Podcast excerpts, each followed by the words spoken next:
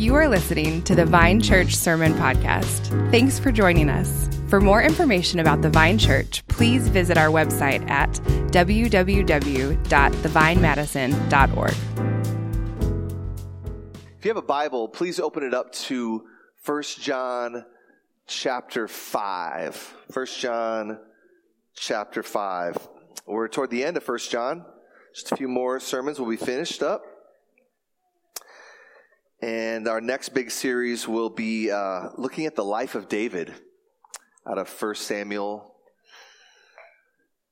And so, really, really excited about that.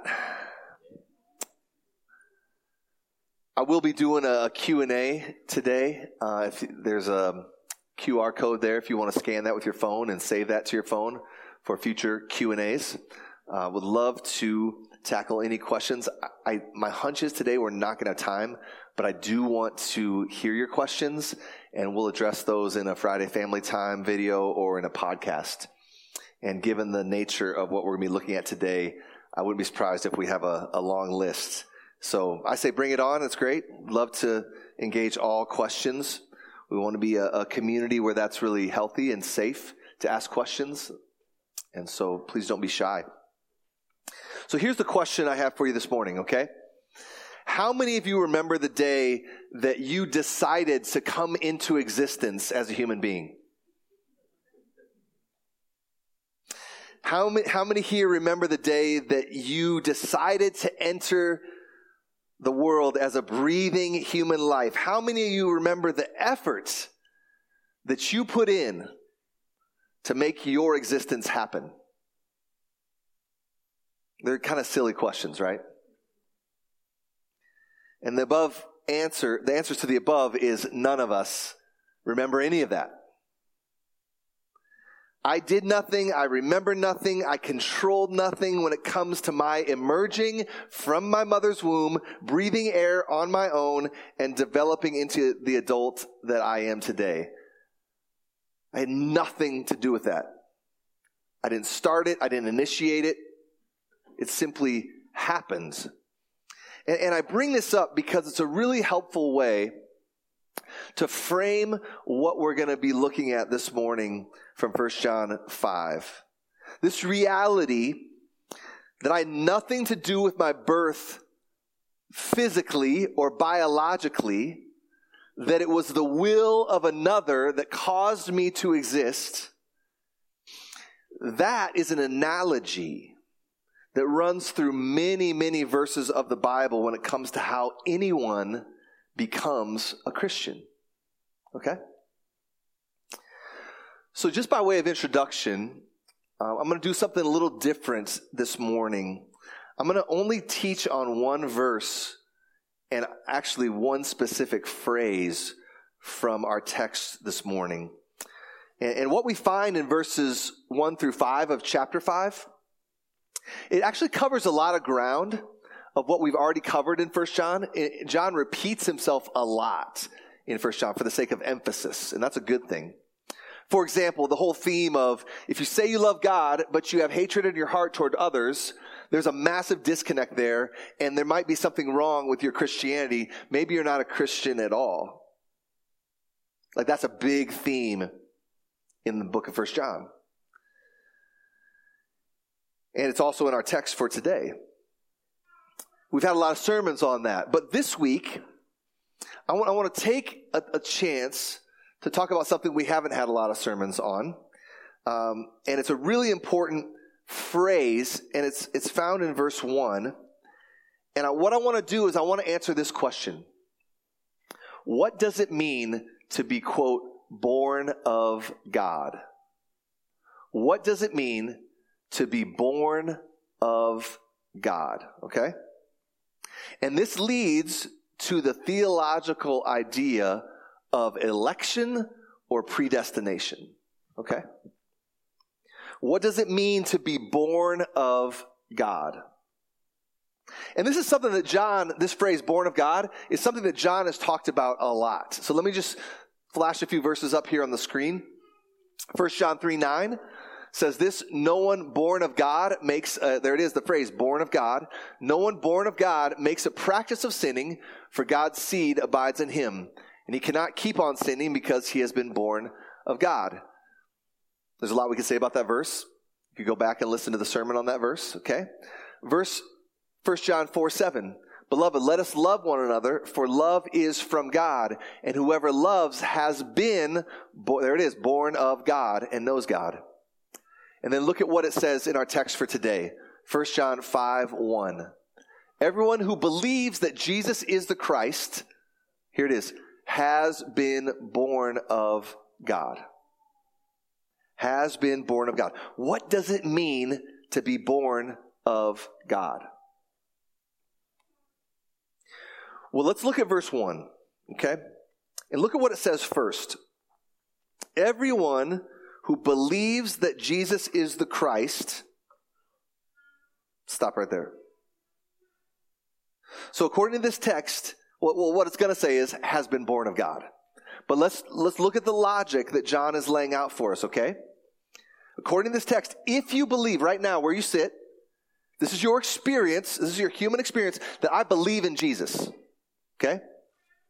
I believe Jesus is the Christ, the Messiah, the Savior of the world. I put my trust in Him. I treasure Him above all things because He's worthy of it. I believe that Jesus is who He said He was in the pages of Scripture. So this is what John is saying. If that's true of you, if, if you believe that Jesus is the Christ, here's the million dollar question. How did that happen?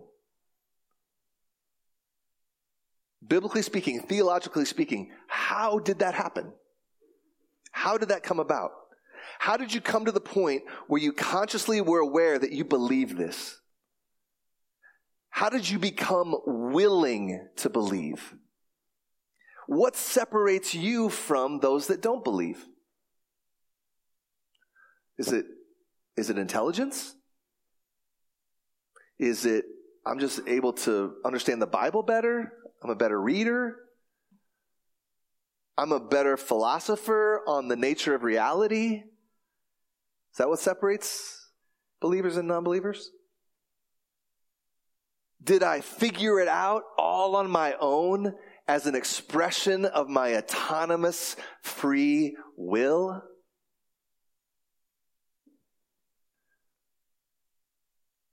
Like it says in verse 1 Look at it in your Bible. If you believe that Jesus is who he said he was, that Jesus is the Christ, how did that come about? Well, to answer that question, it's good to take our cues from other parts of the Bible that support what he says here in verse 1, where he says, You have been born of God. Especially other things that John himself wrote outside of the letter of 1 John, namely his gospel. So Matthew, Mark, Luke, John. Same person. And he likes to use this phrase, born of God, in his gospel, the fourth book in the New Testament, where he tells us very plainly what it means to be born of God. You don't have to turn there, but you can if you want. It's uh, the first chapter of the Gospel of John, starting in verse 9. Again, same author, different book uses the same language. It says this the true light, he's talking about Jesus here in his introduction to his whole gospel. The true light, which gives light to everyone, was coming into the world. He was in the world, and the world was made through him, yet the world did not know him. He came to his own, and his own people did not receive him. But to all who did receive him, here it is. But to all who did receive him, confess that Jesus is the Christ, who believed in his name, just like it says in verse 5, verse 1 of chapter 5, what happened? He gave the right to become children of God, who were born not of blood, nor of the will of the flesh, nor of the will of man, but how? But of God. So, so ultimately, the answer why do you believe in Jesus? John's answer is verse 13 you were born of God. You didn't make yourself born any more than you were made yourself born the first time physically, biologically. Like none of us willed ourselves into existence biologically. We exist not because of anything we initiated. We exist because our parents initiated. I had nothing to do with it. And John is saying the same thing here in his gospel, but not biologically, spiritually. See, look at verse 13. He's saying it's not about what you're, quote, willing to do, your will, your effort, your initiation, not the will of the flesh, nor the will of man, like your parents. It has nothing to do with that. It's all of God. It's all of God. Said more simply, if you're a Christian today, it's because God caused you to see. He opened your eyes to see that Jesus is who he said he is and that he's desirable. He's the primary cause of your faith. The book of Hebrews says it like this the author and perfecter of your faith. You didn't author your own faith, it's a gift. God is the author of your faith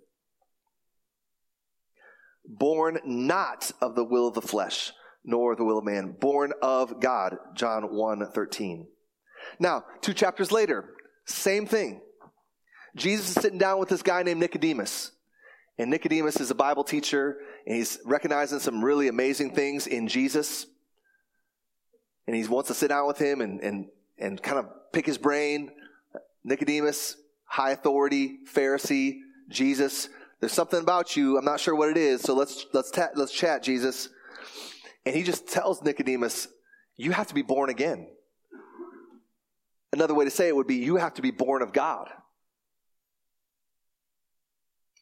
And look at what Jesus says to Nicodemus in uh, chapter 3. He says, Don't, Do not marvel, I said to you, you must be born again, or you must be born of God. The wind blows where it wishes, and you hear its sound, but you do not know where it comes from or where it goes.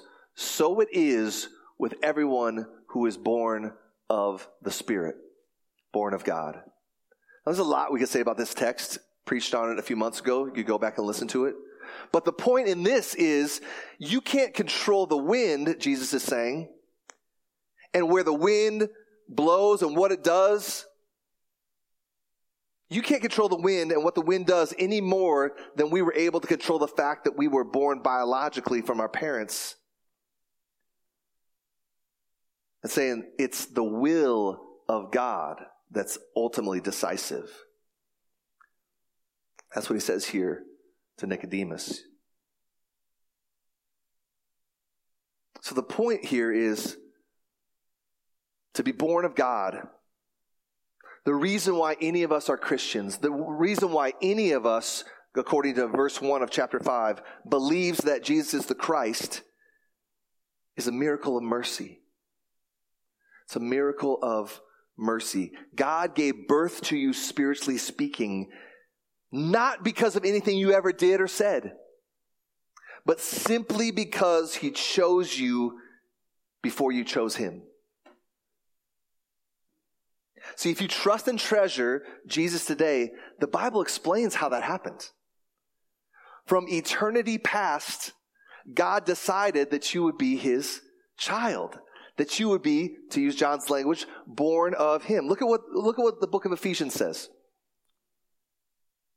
Blessed be the God and Father of our Lord Jesus Christ, who has blessed us in Christ with every spiritual blessing in the heavenly places here it is. Even as he chose us in him before the foundation of the world. Just like your parents, you didn't have anything to do with it. They decided. Same thing here. Before the foundation of the world. What, why?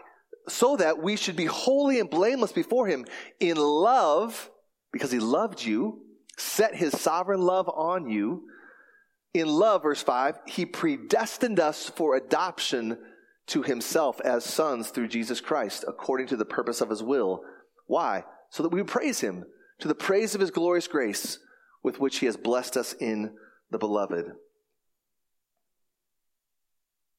Even when, when you heard the gospel for the first time and believed, whether it was a moment or a process, the Bible says, even if you were not aware of it, God did a miracle to open your ears. And then your conscious experience happened and you said, Yes, I need that. I want that. I desire that. I treasure that. Did you have a part to play? Yeah. You repented and believed.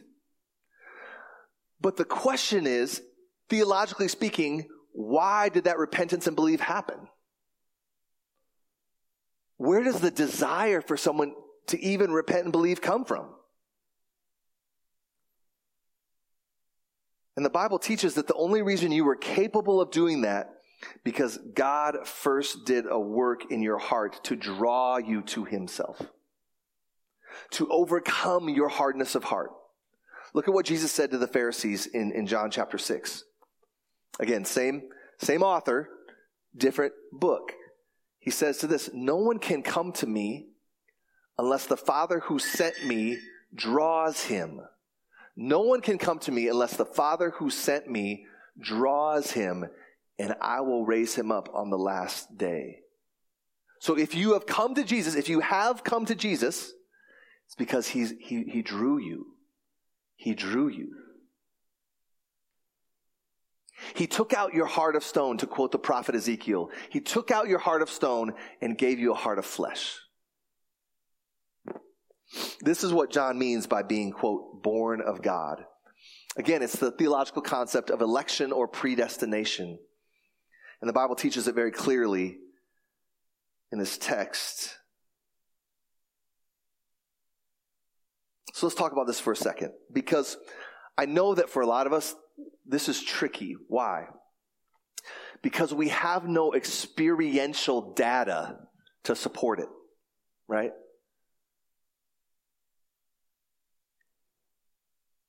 Like, I don't have a, a memory or a feeling of God regenerating. That's another fancy way of saying being born again, being awakened spiritually.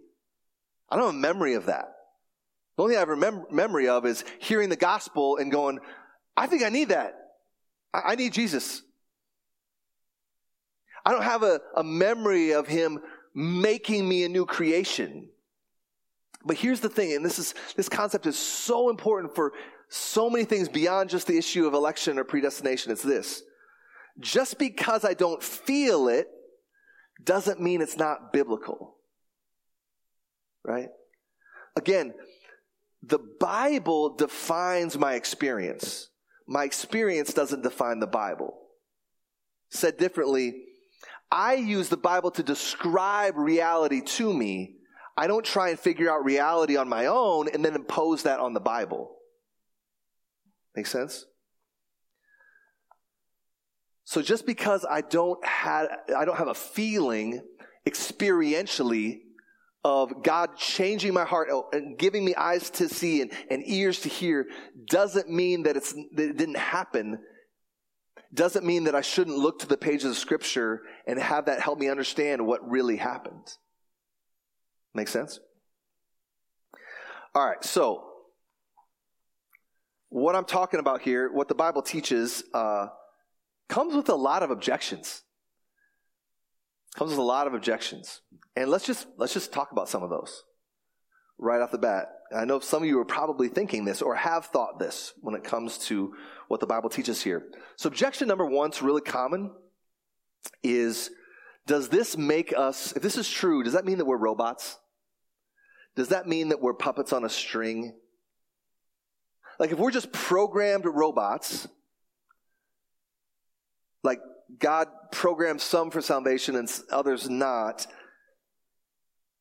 is it then fair for God to hold us accountable?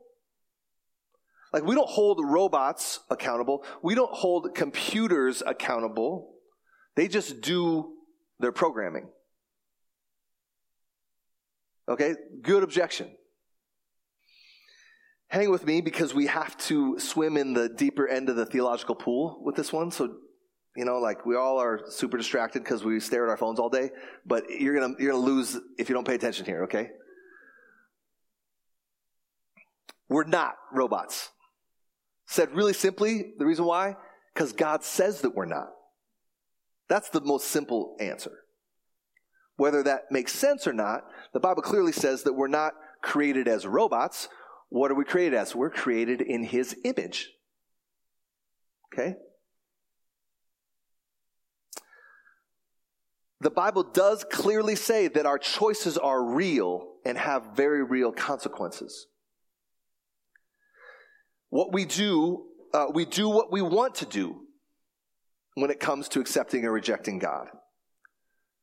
Again, made in the image of God, we make very real choices. The Bible always places responsibility for our sin on us. We can never turn to God and blame Him and say, You made me do it. Or even the devil for that matter. The devil made me do it. For example, the Pharisees did exactly what they wanted in rejecting Jesus. The Bible clearly says that they're responsible for those choices and they bear the consequences of those choices. Yet at the same time,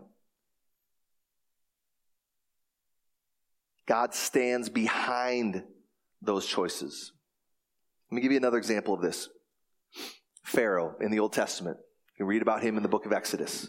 It's very clear. God does not treat him as a robot. He did exactly what he wanted to do, and God held him accountable for it. He received the judgment of God, the just judgment of God. But the Bible also says that God was having Pharaoh do what he wanted him to do. The Bible says that God hardened Pharaoh's heart. God ordained Pharaoh's choices and raised him up for the purpose of saving his people. He had a part to play that was ordained by God, and Pharaoh at the same time is held responsible for his choices. Okay? Now, if you're thinking about this philosophically, you might say, that's not fair. That's not fair. How does that work? Well, that objection came up, and Paul wrote about it 2,000 years ago the book, in the book of Romans. You read about this in, in Romans chapter 9. And uh, spoiler alert, for a lot of us that want a nice and neat philosophical answer, Paul doesn't give it. But it's that exact same objection. You say that this is fair, that God raised up Pharaoh for the purpose of glorifying himself in the judgment of Pharaoh? And Paul gives the answer. Paraphrase God is God and you're not. His ways are higher than your ways. Can the clay say to the potter, How come you made me this way? The potter has freedom.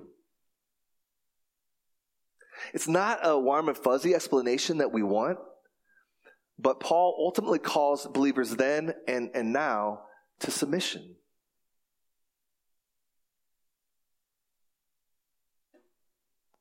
And, and, and I know for a lot of us, the word submission is attached to fear. But isn't there so much of the Bible that shows us, just like we talked last week, right? Did you listen to the sermon last week? When there's no fear when we know who God is based on what He's revealed and that He does love us. But does He not also have the freedom to be God and not have to explain everything that He does? I mean, welcome to the lack of explanation party if you're a Christian, okay? Here's the deal. The Bible simply asserts and doesn't explain that Jesus Christ, fully God, fully man. That's Orthodox Christianity. Protestants, Catholics, everybody agrees on that one. Bible doesn't explain how that works. Just that it's that it is. Jesus fully God, fully man. Bible doesn't explain the Trinity. One God, three persons. All fully God. One God. It asserts it, doesn't explain it. So there's certain things with being a Christian where you, you believe what God has given. Just like how is it that God can be completely sovereign over all that comes to pass and yet at the same time hold people accountable, hold them responsible? There's a mystery there. The Bible asserts it, doesn't explain it. Okay? My hunch is that the mystery of the mind of God is, is too complex. it's kind of like if you have a three year old and you try to explain to them brain surgery. Like, it's just not going to compute. They're just going to look at you like, can we just have snack time? You know what I mean? Like, or like the internet, or like, it's just like, it's a, it's a category failure. Like the brain of the three year old isn't ready to like even conceptualize what that adult is talking about. And I think it's similar here. Isaiah 55 says that his ways are so much higher than our ways. At the, at the end of Romans 11, he, he gets done explaining all this deep, deep, the deepest end of the theological pool, and he just bursts out in worship. He says, God, ultimately paraphrase, God, you are awesome and you are amazing, and we worship you. So there's mysteries here about the relationship between human responsibility and God's total control over all things. But at the end of the day, the Bible simply asserts that our choices are real and God will hold us accountable for them. So we're not robots. We are created in his image. Choices matter. We're held accountable, still responsible. But if you have chosen Jesus, the Bible tells you that even if you didn't feel it, that God is the primary author of that. He caused you to be born again. See 1 John 5 1. Objection number two. Does this cut the heart out of evangelism? Does God's predestining love cut the heart out of evangelism? Because the objection goes like this. Well, if God's going to save everybody, well, he can just do it, and what do we got to do with it? Well, there's a lot we can say about that. But let me, let me go back and just say this. Does it cut the heart out of evangelism? Absolutely not. It actually sets evangelism ablaze with passion. Why? Because God saves people. God actually does save people. And here's the deal. He doesn't tell us who's ordained for salvation and who's not. We'll never know that. That's God's mind and not ours. What, he, what does he tell us? What does the Bible say to us? Make disciples. Tell people about Jesus. And here's the deal when you tell people about Jesus, there are people that are going to respond, right? Ben and Katie sit right here in the front row. They're great at training people how to share their faith, and they're seeing people come to faith. They don't know who those people are. They have no idea what God's Ephesians chapter 1, the adoption before the foundation of the world. That's God's knowledge. That's not our knowledge. We have no access to that, nor will we ever. And, and God doesn't say you're responsible for that. He says, here's what you're responsible for. Share your faith. And that is the means by which God's sovereign plan is going to come to pass in the world. So you do have a part to play. Faith comes by hearing. Hearing comes by the word of God. So spread the seed like a sower, like a farmer. Cast the seed. Just cast the seed far and wide. You can't control that growth. God's in charge of the growth, but you can cast the seed. So God is in the business of saving people, of awakening people, of raising the spiritually dead. He's has been doing it and will continue to do it. He promises that. And anyone who is a Christian here today, you're a testimony to that. So this, this fans the flame of evangelism. Because if you don't believe that God is sovereign over salvation, in theory, some people, maybe no one ever gets saved. Because here's the deal like, when, when you believe this, it also takes the pressure off. Right? You know how many times I've shared my faith and it's gone really bad? I mean, I'm doing my best you guys, like, I'm, I'm not a gifted evangelist. I want to be faithful with it though. Like, most honest, like, whenever I share the faith, for some reason, my faith, for some people, people just be like, that sounds dumb, and they walk away. I don't know why. And I've got friends, like the Newtons could tell you testimonies. They share their faith, boom, right there. I, I want that. I need that. I don't know why that is. So if I didn't have this doctrine of like, hey, buddy, it's not all up to you, that'd be crushing for me. Like, and I would work hard to like, well, maybe I need to like prove myself and I need to work hard and I need to do all this and all these tactics. And those tactics are great in a secondary, tertiary sense.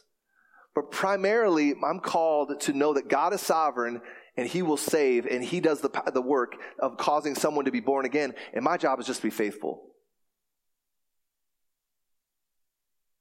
So it takes the pressure off.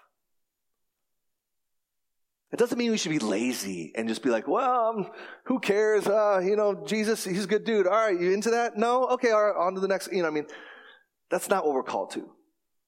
We should be faithful. But at the end of the day, it's not up to you. Third objection. Does this cut the heart out of prayer for those who are saved? Like, if God is going to save whoever he wants, what's the point of asking him to do a work in someone's heart? Like we pray, God, would you overcome their hardness of heart?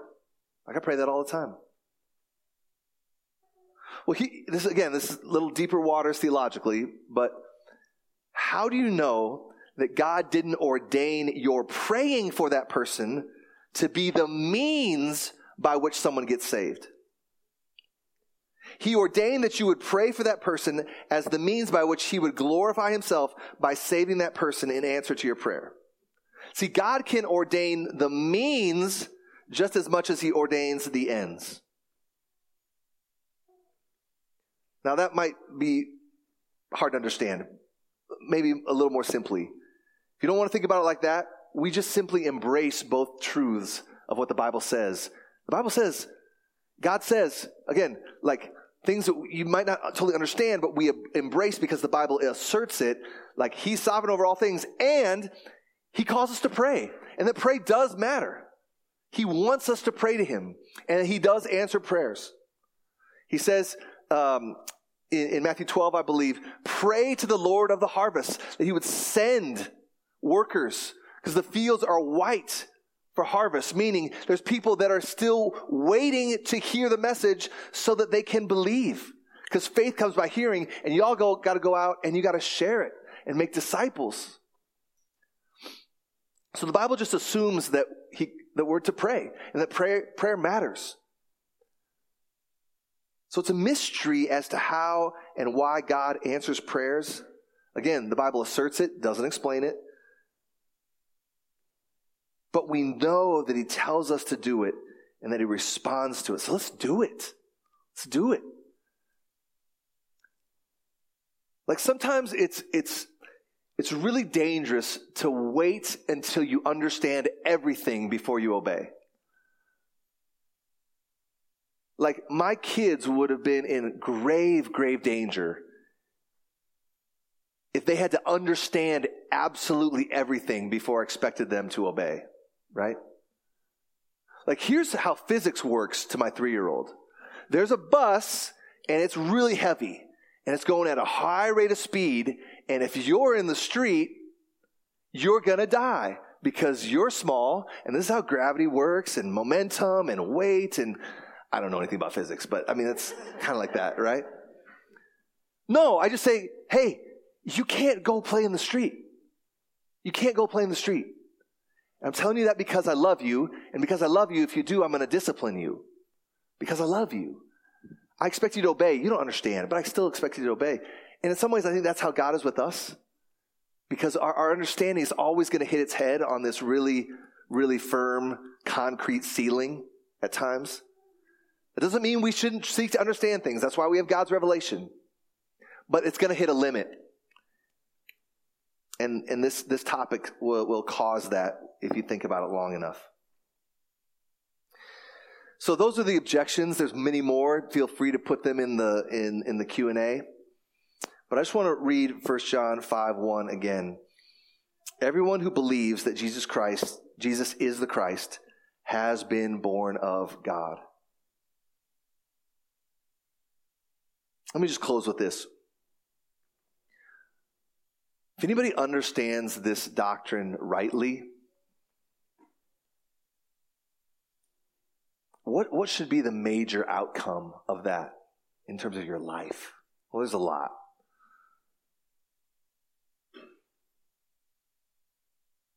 in, in the church I grew up in, um, I was never taught what the Bible teaches like this until I got to college. And I started seeing this, and it's like, well, this is like all over these pages. Like, holy cow, it's everywhere. And unfortunately, a lot of people that believe this, these, this doctrine get a reputation of being arrogant. And I've been guilty of that in the past. But ultimately, what this is about is if you understand that salvation is all of grace, nothing that you did to merit it, what does that bring? It brings humility. It brings profound humility. I didn't deserve it. I didn't earn it. God just simply said, Be born. And I was awakened to see. I was dead at the bottom of the ocean. Ephesians 2 says this We were dead in our trespasses and sins, and God, verse 4, made us alive together with Christ.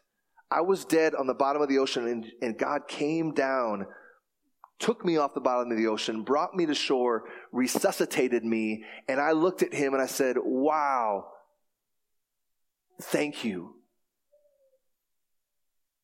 I want a relationship with you, my Savior. So, does that bring arrogance? No, it brings humility. It brings absolute humility. It's all of grace. It's all of God. He gets the glory. We get the joy. And here's the other thing, real quick. Look again at verse 1. This humility has to spill over into our relationships. We understand this doctrine, that humility has to spill into our relationships. Look at verse 1. Everyone who believes that Jesus is the Christ has been born of God, and everyone who loves the Father, look at what it says, loves ev- uh, whoever has been born of him. So if you know you've been born of God, that's going to cause you to love the Father, is what it says there, and everyone else who's a Christian, right? Of course, non Christians as well, but that's not what this text is about. Like, I'm so weary of relational strife among Christians. I'm so weary of it. I've lived long enough to see a lot of it.